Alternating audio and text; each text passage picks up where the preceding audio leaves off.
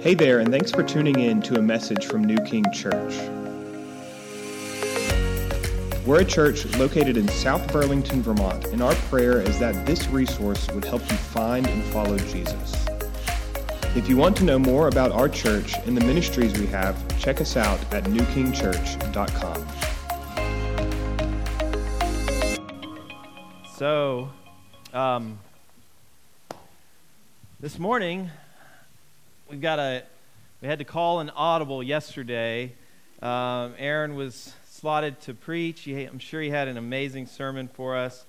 And, um, and then he found out he had COVID, so he called me yesterday and, um, and asked me if I could preach. And I said yes, because there's nobody else. So, you know, what what are you going to do? Um, and, but, you know, the Lord, he's he's sovereign over these things. He, it's not like he was shocked. Uh, it's not like he didn't know this was going to happen. So um, I am very confident that, that he has plans uh, for you today. For those of of you that are at home watching online, I know that um, that he has plans, that that he he he meant for this to happen, and um, and in fact, he's been teaching me some things, putting some things into me this week that uh, I didn't know would would become a sermon.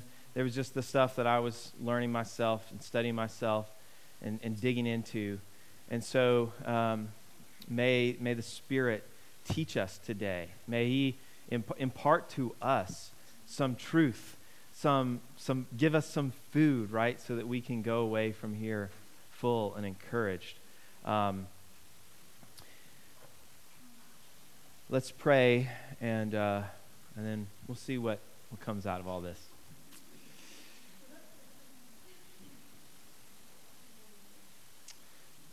Yes, Father, we... Um, We've come here because we believe it's worth it, that you're worth it, that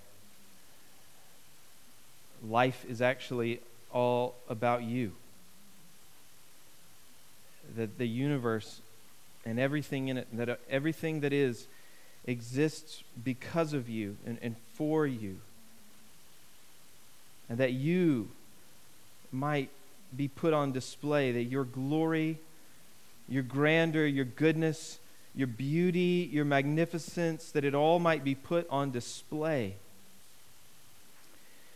And you've spoken, Lord, you've spoken through the scriptures, you've spoken through the prophets, and in these last days you've spoken through your Son, through his life, through his, his teachings, through his sacrifice, through his death and burial and resurrection.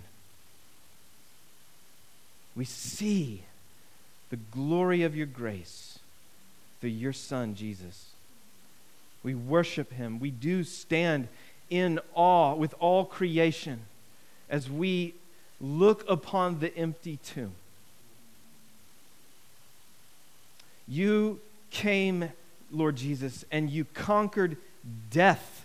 You defeated our greatest enemy, death. You swallowed it up by your life. Oh, the sting of death is gone. And you impart life. You give life by your life.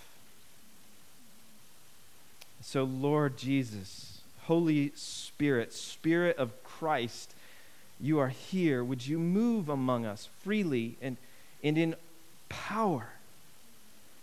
Would you enlighten us and illuminate our understanding and give us revelation in the knowledge of the truth?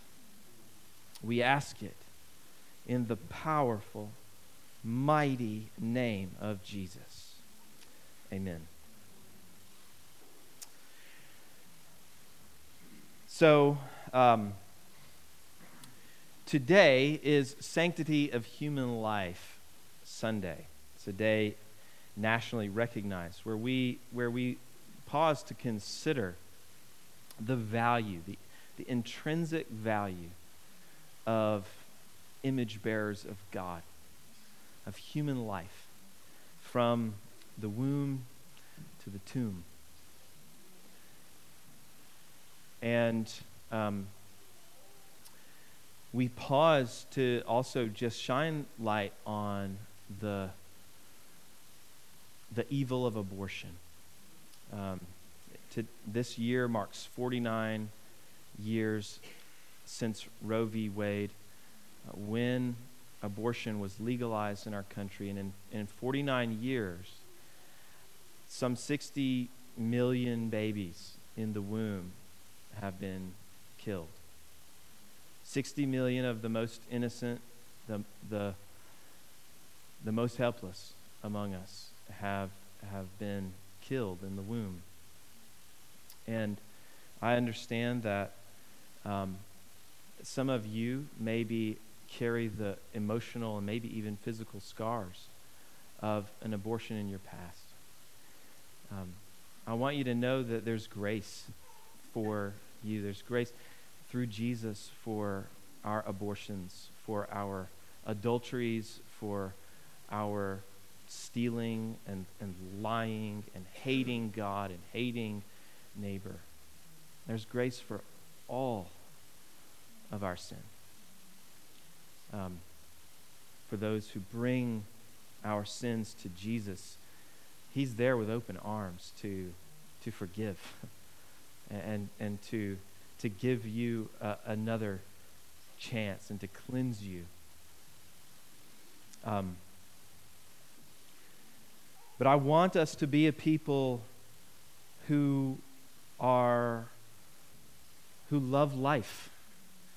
The Lord, He our our God, He's the giver of life.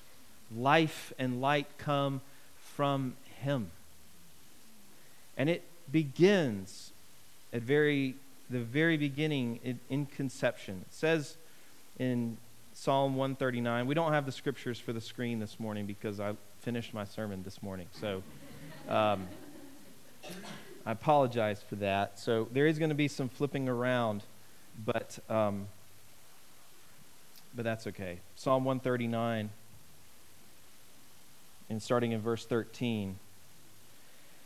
It says, "For you formed my inward parts, you knitted me together in my mother's womb.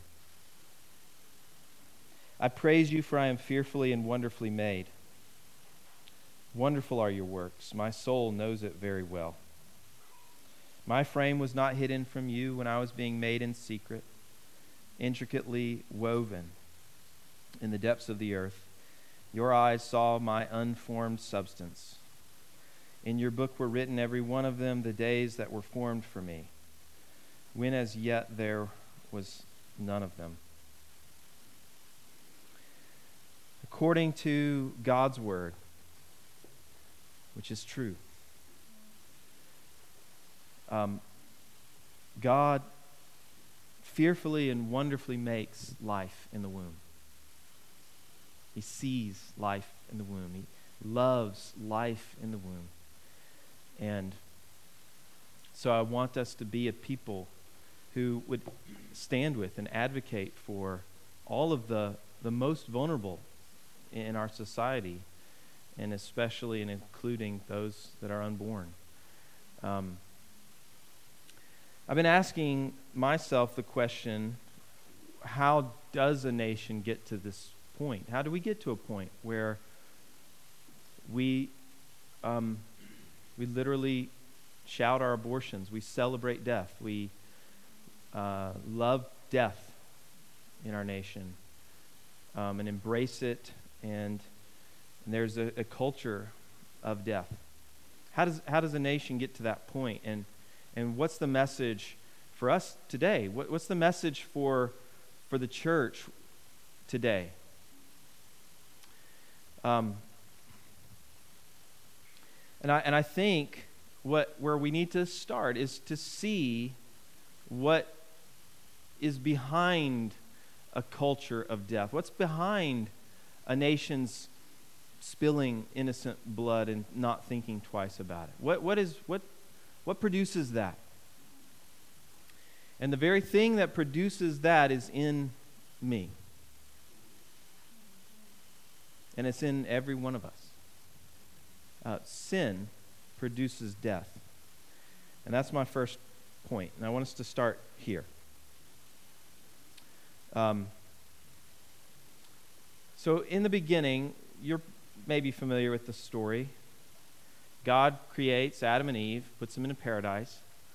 He puts in the middle of the garden, this garden paradise, a tree of life and a tree of the knowledge of good and evil. And he, there's many trees in the garden, wonderful trees with fruit. And he tells Adam and Eve, you can eat of the fruit of any tree except this one tree, the tree of the knowledge of good and evil. If you eat from that tree, you'll surely die. If you go against my, my command, you will surely die. And um, Adam and Eve choose to go against God. They choose their own way. They choose themselves. And, and they eat from the fruit of the tree of the knowledge of good and evil. And the curse of sin falls upon all of the earth. And the very next story tells us that Adam and Eve have kids, Cain and Abel. And we're meant to be on the edge of our seats, waiting to see how is this sin going to affect the story? How how are the, the offspring of Adam and Eve going to be impacted by their rebellion against God, by their sin? And here's what we find out. It says, um, starting in Genesis four, verses three through eight, it says, in the course of time, Cain brought to the Lord an offering of the fruit of the ground, and Abel, his brother, also brought of the firstborn of his flock and of their fat portions. And the Lord had regard for Abel and his offering, but for Cain and his offering, he had no regard. He did something wrong in his offering. We don't know the details. So Cain was very angry, and his face fell. And then it says, the Lord said to Cain, why are you angry, and why has your face fallen? If you do well, will you not be accepted? And if you do not do well, sin is crouching at the door. Its desire is contrary to you, but you must rule over it. Next verse. Cain spoke to Abel, his brother, and when they were in the field, Cain rose up against his brother Abel and killed him. So the very first story after the, the fall of humanity is this one. And in this story, what we find is a warning. God giving Cain a warning. Cain, sin is crouching at the door. Its desire is for you. It wants, it wants to rule you, but you must rule it. He doesn't rule it. It comes in, and then he kills his brother. And here's what we see that we can also see in other places. That sin produces death first in us and then through us. Sin begins its work of producing death inside of us. So before Cain commits murder, before he produces death out here in the world, death is being produced inside of him by this thing called sin. This, this thing called sin, it's not just an action. It's more than that. It has desires. It wants. It wants to rule. And we find this to be true when we look in the book of Romans as well. If you want to flip over now to the book of Romans.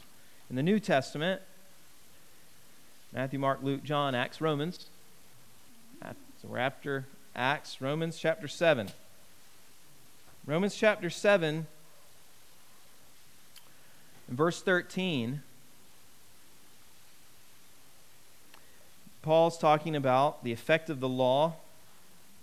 And, and, and he says, did that which is good, he's talking about the law, did the law then bring death to me? By no means. It was sin producing death in me.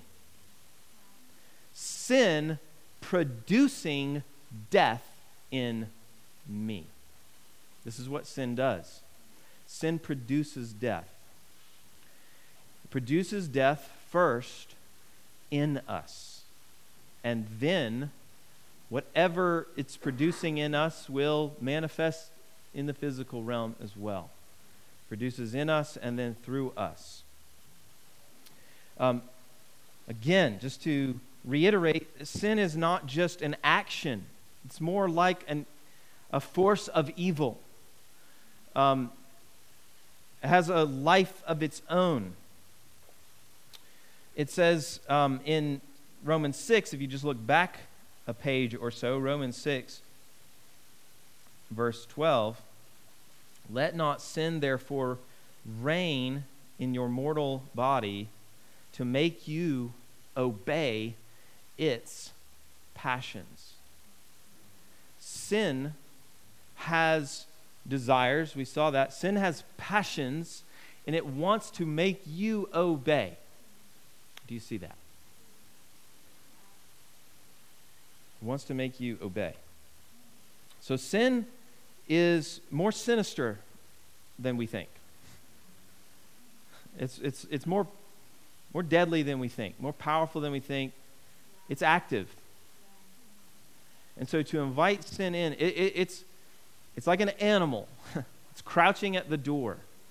To to allow sin in, to embrace sin, is going to produce death.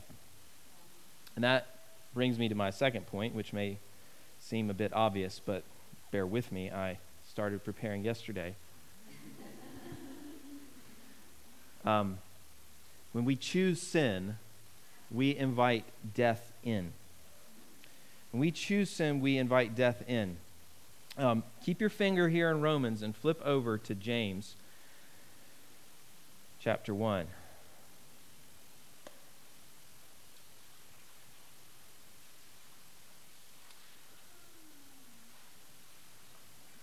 James one, and verses fourteen and fifteen tell us this. Each person is tempted when he is lured and enticed by his own desire. Then desire, when it has conceived, gives birth to sin. And sin, when it is fully grown, brings forth death. Here it is again. Sin brings forth death. When we choose sin, this is talking about how that happens. This is James is talking about how that occurs. We are lured and enticed. So you could think of it this way. We are invited by sin to embrace it. There's an invitation given. Embrace me, and I will give you joy, satisfaction, life. That's what the invitation is. Sin is making. I, I, I will give you what you're ultimately wanting. And then we embrace it, we choose it, and little do we know that we've let death in. We've invited death into our souls. Like leprosy. It's producing, it's killing the flesh wherever it goes. It's killing, it's destroying. Flip back over. Hopefully you kept your finger in Romans chapter seven. Romans seven and verse five. It says this. while we were living in the flesh, our sinful passions aroused by the law were at work in our members to bear fruit for death. Our sinful passions are at work in us to bear fruit for death. So when we choose sin, this is what we're doing. Why is that? Well, I think I think it's because sin is the rejection of God, right? When we sin, we're rejecting God, what he said. We're turning away from him. And God is the source of all life. He's the life giver. When, when we sin, we are separating ourselves from the source of life. And when you separate yourself from the source of life, you get death. Um, so sin is rejecting or ignoring God in the world he created, according to the New City Catechism, like that definition. When we sin, we reject life. And so a culture that rejects God and embraces sin will become, inevitably, a culture of death. Because as death is produced in us, it will manifest out of us. When we embrace sin, death is produced in us, death is produced in our homes, death's produced in our relationships, in our communities, in our nations. And that's, that's, I start there because I want us to see how, how serious sin is. Sin produces death. When we invite it in, we are, we are literally inviting death into our lives, into our souls, and it will not remain stagnant. It will grow when we don't put it to death. The second sort of half of this message is um, I want to look at the alternative. And the alternative is Jesus. So if you're taking notes, point number three is that Jesus produces life. Jesus produces life. Sin produces death. Jesus produces life. We're going to look in, in John a bit. So if you want to flip over to John, around chapter five, we'll be in this area.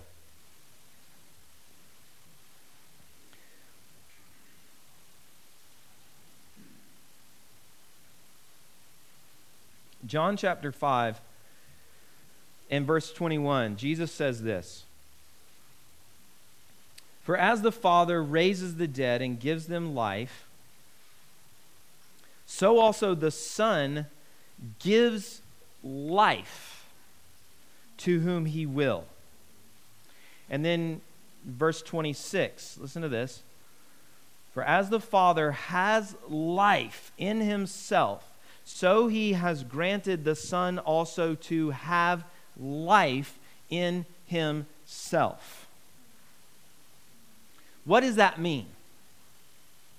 I, w- I want us to understand more fully what, what he means by that he has life in himself. Oftentimes, Jesus will talk about, and in this section of John, he'll talk about eternal life. He wants to, he wants to give. He's inviting people to come to him that they may receive eternal life. What does he mean by that? What is this life that he's talking about? It is more than heaven. We we oftentimes think of eternal life as being life after the life here on this earth. It would include that, that life with God. But it is far more than that. Life is his life. It is the partaking of his very life. And we receive his life through relationship. It says in John chapter seventeen, Jesus is praying, John seventeen, verse three, He says, and this is eternal life. Oh, okay, he's going to give us a definition. That they know you, Father, the only true God, and Jesus Christ, whom you have sent. This is eternal life, knowing God and his Son, Jesus Christ. Eternal life is a relationship with the living God. That's eternal life. So when does that begin? The moment the relationship begins. His life refers to the purity and power and vitality that courses through Jesus' veins. So just like sin is more than just an action, life is more than just heaven. Just as sin produces death, and it is a force, a dark force of evil, life produces life and righteousness. And it is a bright force for good. It is the very life of God. And here's the thing that has been blowing my mind afresh this week. He puts that in us. He puts that in us. Listen, this is the way that Paul puts it in Colossians one and verse twenty-nine. The way that he kind of describes it.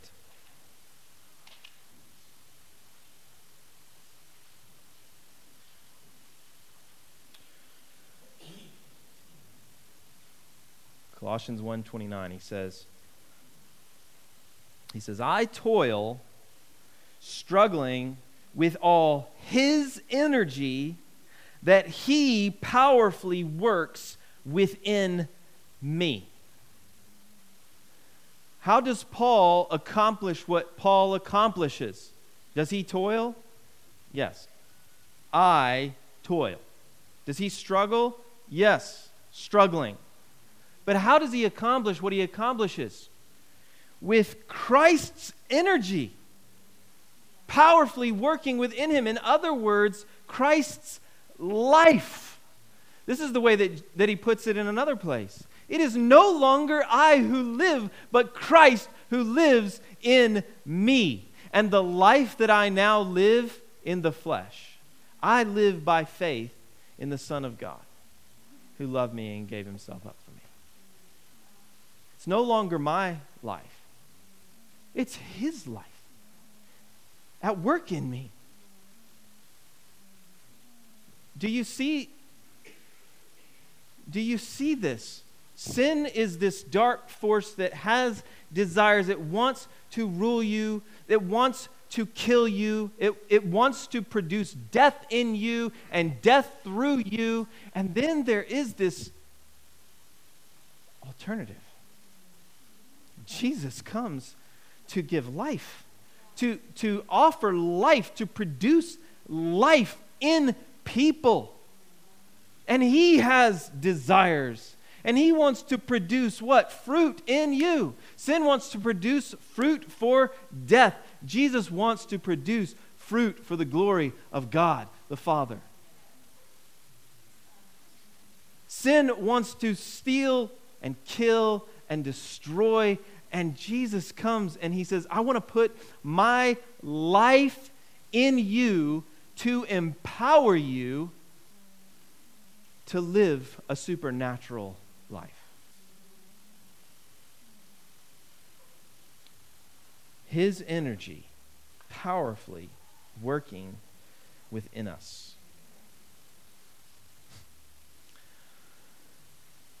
It's incredible what's being offered. And so, what do we do with that? This is my fourth point, and I hope you won't shut me off at this point because it's about to get practical. Very practical.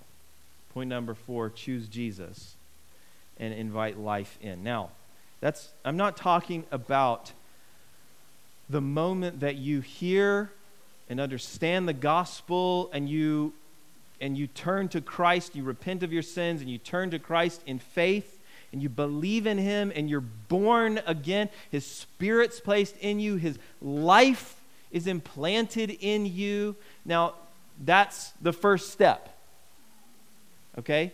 And if you haven't done that, turn to Christ. Turn to him and receive life.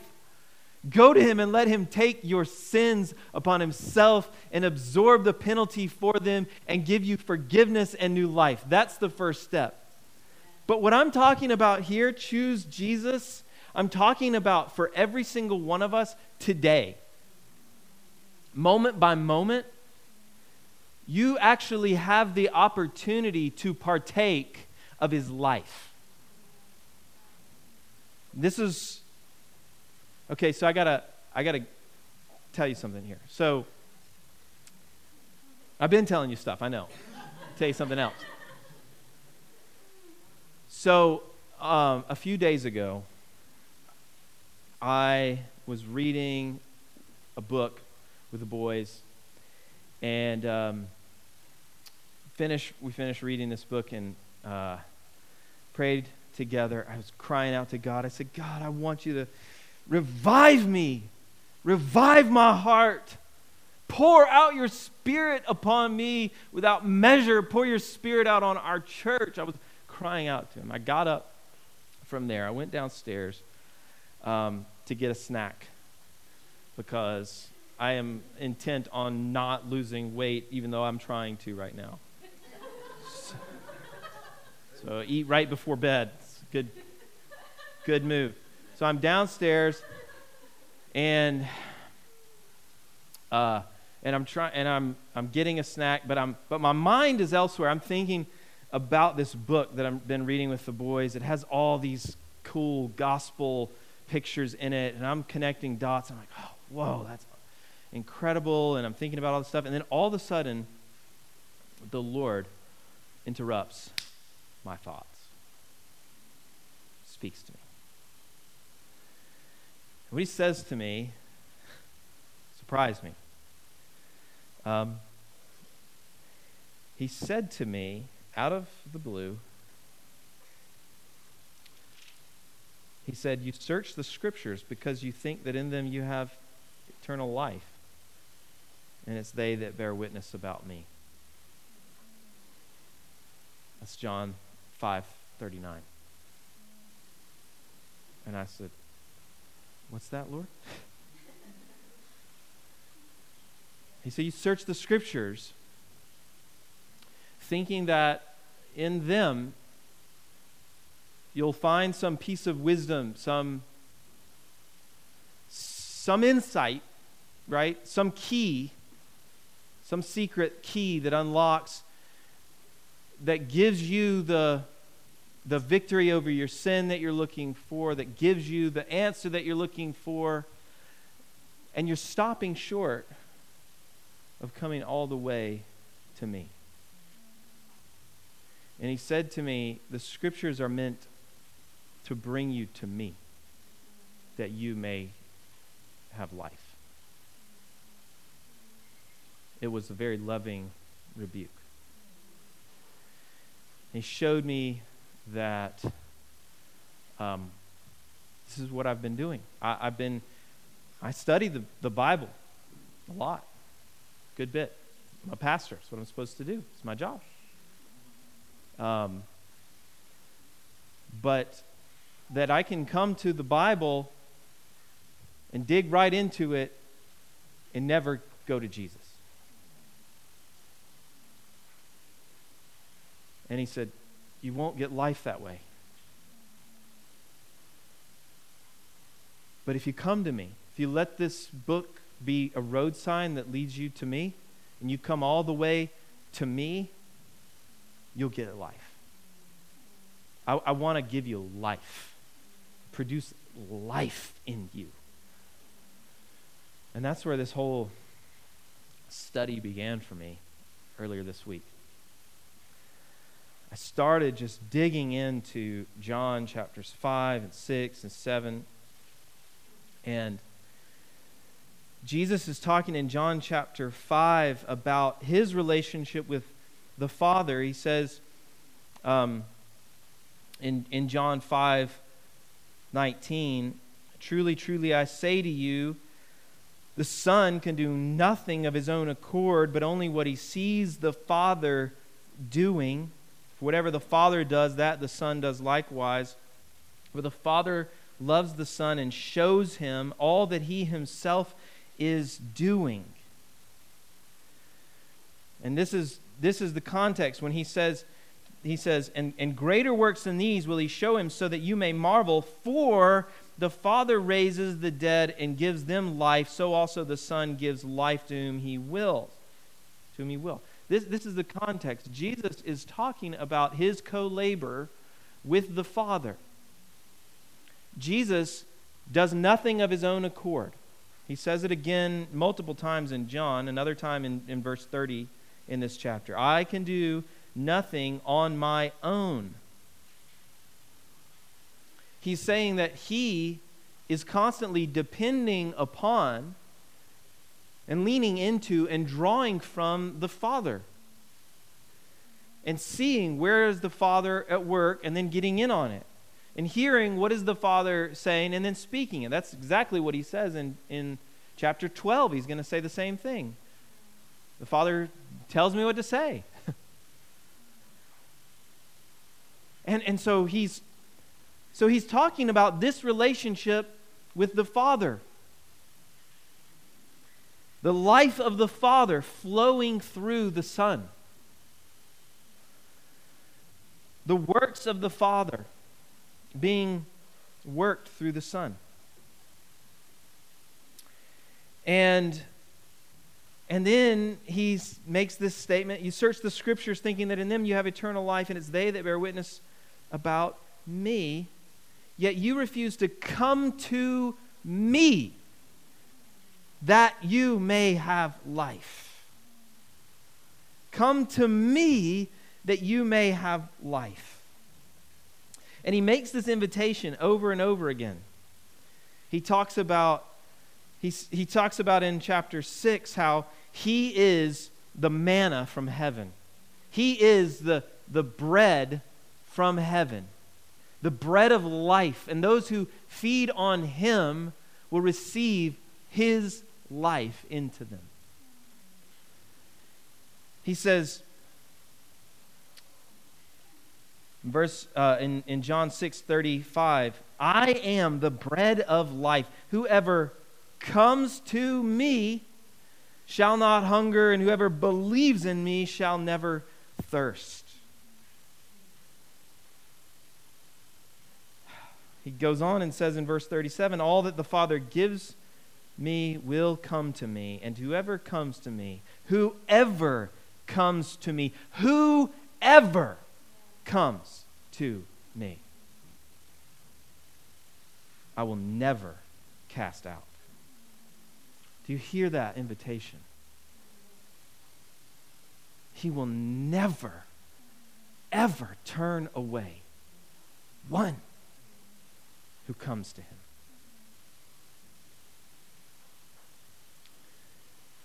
So I've been,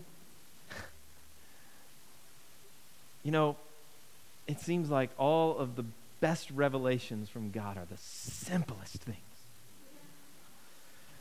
So this week, I've been just trying to do this, to, to flex this muscle of the turning to him in the middle of my days, all throughout my days, going to him, hearing his invitation. In the middle of this thing that you're doing, come to me. Come and, and partake of me that you may have life right now. Just as sin offers an invitation and says, "Let me in and I'll give you what you want," but actually it comes in and produces death. Jesus is constantly giving an invitation. Turn to me. Come to me. Right now, turn to me and I will come in and give you life and produce life in you. We, ah, there's so many sermons in here, but as you go on in the in in John, I mean, he's going to explain to his disciples. He's he's going to say to them at the Last Supper that, look, right now I'm saying these things to you because I'm with you, but I'm going away, and then I'm coming back to you. He says, I'm not going to leave you as orphans. I'm actually going to return to you. And he's talking about what? The Holy Spirit is going to be given to them. So like just how I'm talking to you right now and teaching you, I'm going to give you a helper, the Holy Spirit, who's going to come to you, and he's going to keep on talking to you just like I've been talking to you. He's going to teach you just like I've been teaching you. It's actually better for you that I go away because, because right now I've just got twelve of you guys that I'm discipling. When I go away and send my Spirit, I will not be bound by space and time. I will be inside you and millions of people. That's what he did. That's what the new covenant is about. Jesus-filled people. People who have the Spirit of Christ in them, teaching them, counseling them, leading them, instructing them. Remind, he says, he says, he will remind you of all the things that I've said to you. You have to go and look that stuff up yourself. John fourteen, a lot of that stuff. So this is the invitation. Jesus is saying, come to me, and I will give you the life of God. You, you will, you will have the life of God in you every time you come to me. How do we do that? How do we do that? This morning, as I was washing my hands, it's like, okay, well, I'm done with the sermon, but I need a way to help, like, give some handles to this. Lord, how, how does how do we do this? And he gave me an acronym, F Y I. F Y I, we can remember that, right? Here it is. Focus, yield, instructions. So, how do you, in the middle of your day, in the middle of work, in the middle of washing dishes, middle of getting dressed and ready, driving down the road, talking to a friend, how do you, in your day, how do you come to Christ that you may have life? How do you do it? It starts by shifting your focus. There's so many verses that talk about this. I had to, you know, I was washing my hands. I couldn't think of that many all at once. Romans eight. Romans eight, verse six says this. For to set the mind on the flesh is death. There it is. But to set the mind on the Spirit is life and peace. So, how do you start? It's a shift of your focus. What are you focusing on? Another way of putting it is, what are you looking at? Because the scriptures say that as we behold him, we are transformed into his glory from one degree to the next. Or it says in Hebrews chapter twelve, looking to Jesus, the author and finisher of your faith, we run the race. So, so the first thing is a shift of your focus. Turn your attention. There is no worship without focus. You, you cannot, you cannot worship him if you aren't thinking about him. You're not setting your mind on him. So to set set your mind, set your mind on things above, not on the things that are below. So this is the first, the first step. We shift our focus to him. We set our minds upon him. Second, secondly, we we yield. We yield. So going back to John chapter five, I noticed this very important verse. As he's talking about, Jesus is talking about how he lives his life with the Father, connected to the Father and receiving from the Father and hearing from the Father, doing what the Father's doing. He says this in, in five thirty. I can do nothing on my own. As I hear, I judge, and my judgment is just because I seek not my own will, but the will of him who sent me. There it is. Christ was not just, he didn't just yield his will over in the garden. He lived there. This was his perpetual posture. Not my will, but yours, Father. It's only because he lived that in that place all through his life that he could have possibly done what he did in the garden, don't you see? We have to practice the yielding up of our wills in the small things so that we can do it in the big things. So we yield. We, we, we turn our minds, we, we focus our minds on Christ, and then as an act of the will, we yield. We say, not my will, but yours. You may not feel it. That's okay. It's an act of the will. I choose to lay my will down. I want not my will but yours. And then thirdly, instructions. Instructions. Now here's where, having turned our eyes to Jesus, away from earthly things, setting our minds on the things of the Spirit, and yielding our will to him, now, now we listen. Now we listen for instructions. Where do I get that from? Exactly what I was talking about just a minute ago. He has given us the helper to be with us forever, he says. Look at John chapter fourteen. Look at um, John fourteen, sixteen through eighteen. I will ask the Father, and he will give you another helper to be with you forever, even the Spirit of truth, whom the world cannot receive, because it neither knows, because it neither sees him nor knows him. You know him, for he dwells with you and will be in you. Now, who is this, this helper, this Spirit of truth? Next verse. I will not leave you as orphans. I will come to you. This is Jesus himself. It is his Spirit. And so now you listen. What are you saying, Lord? He, he says in here, verse twenty-five and twenty-six, these things I've spoken to you while I'm still with you, but the helper, the Holy Spirit, whom the Father will send in my name, he will teach you all things and bring to your remembrance all that I have said to you.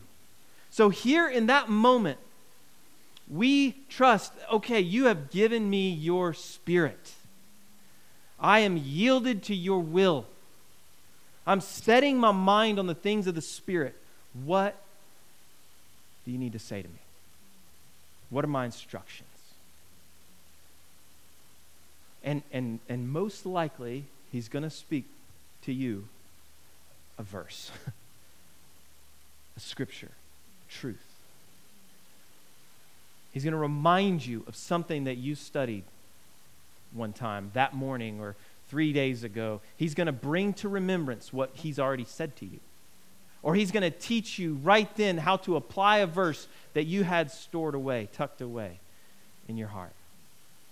He's going to pull out his powerful living word, and he's going to speak it to you, a, a rhema word, a, a spoken word in the moment that applies to you in your situation.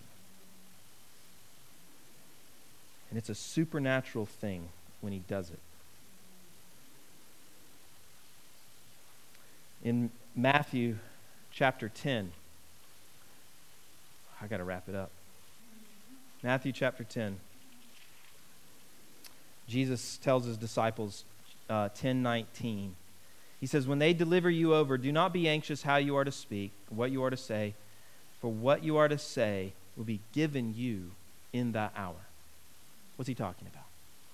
The Holy Spirit in you will tell you, will speak to you through your own thoughts what you are to say in that hour. Now, if he will speak to us in a situation like that, will he not in all of our situations?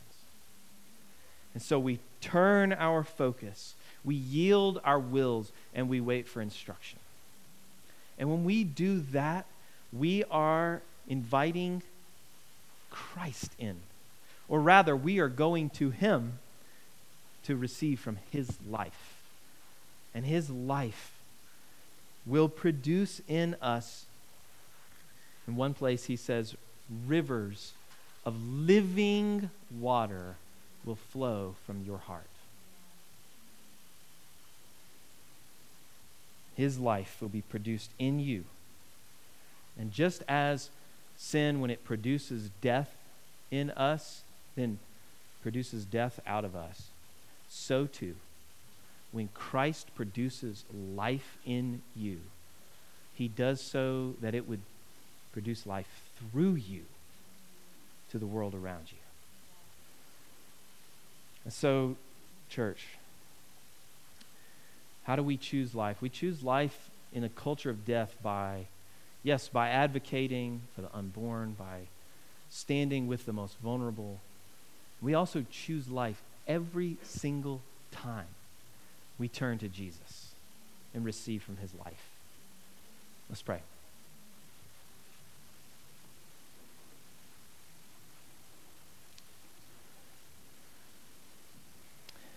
Lord, giver of life, living bread, living waters, we come to you. We come to you, Lord Jesus. We turn to you now. We, we turn and set our minds on you now. Lord, right now, we, we choose to lay down our will. Maybe there's something right now in your life that you need to lay down. The Lord's putting his finger on something in your life, somebody in here, that you've been clinging to. You've been clinging to it, that it would happen in this way or that, your way. And he's wanting you to yield right now. So would you yield to the Holy Spirit right now? Yield to his will. Say, not my will, but yours be done. And then we wait. Lord, we wait for you to speak. Holy Spirit, helper, counselor, friend, lead us. Your word says that all who are led by the Spirit of God are sons of God, daughters of God. May we be led by the Spirit of God. Lord, write a story with our lives this week that we could never write ourselves.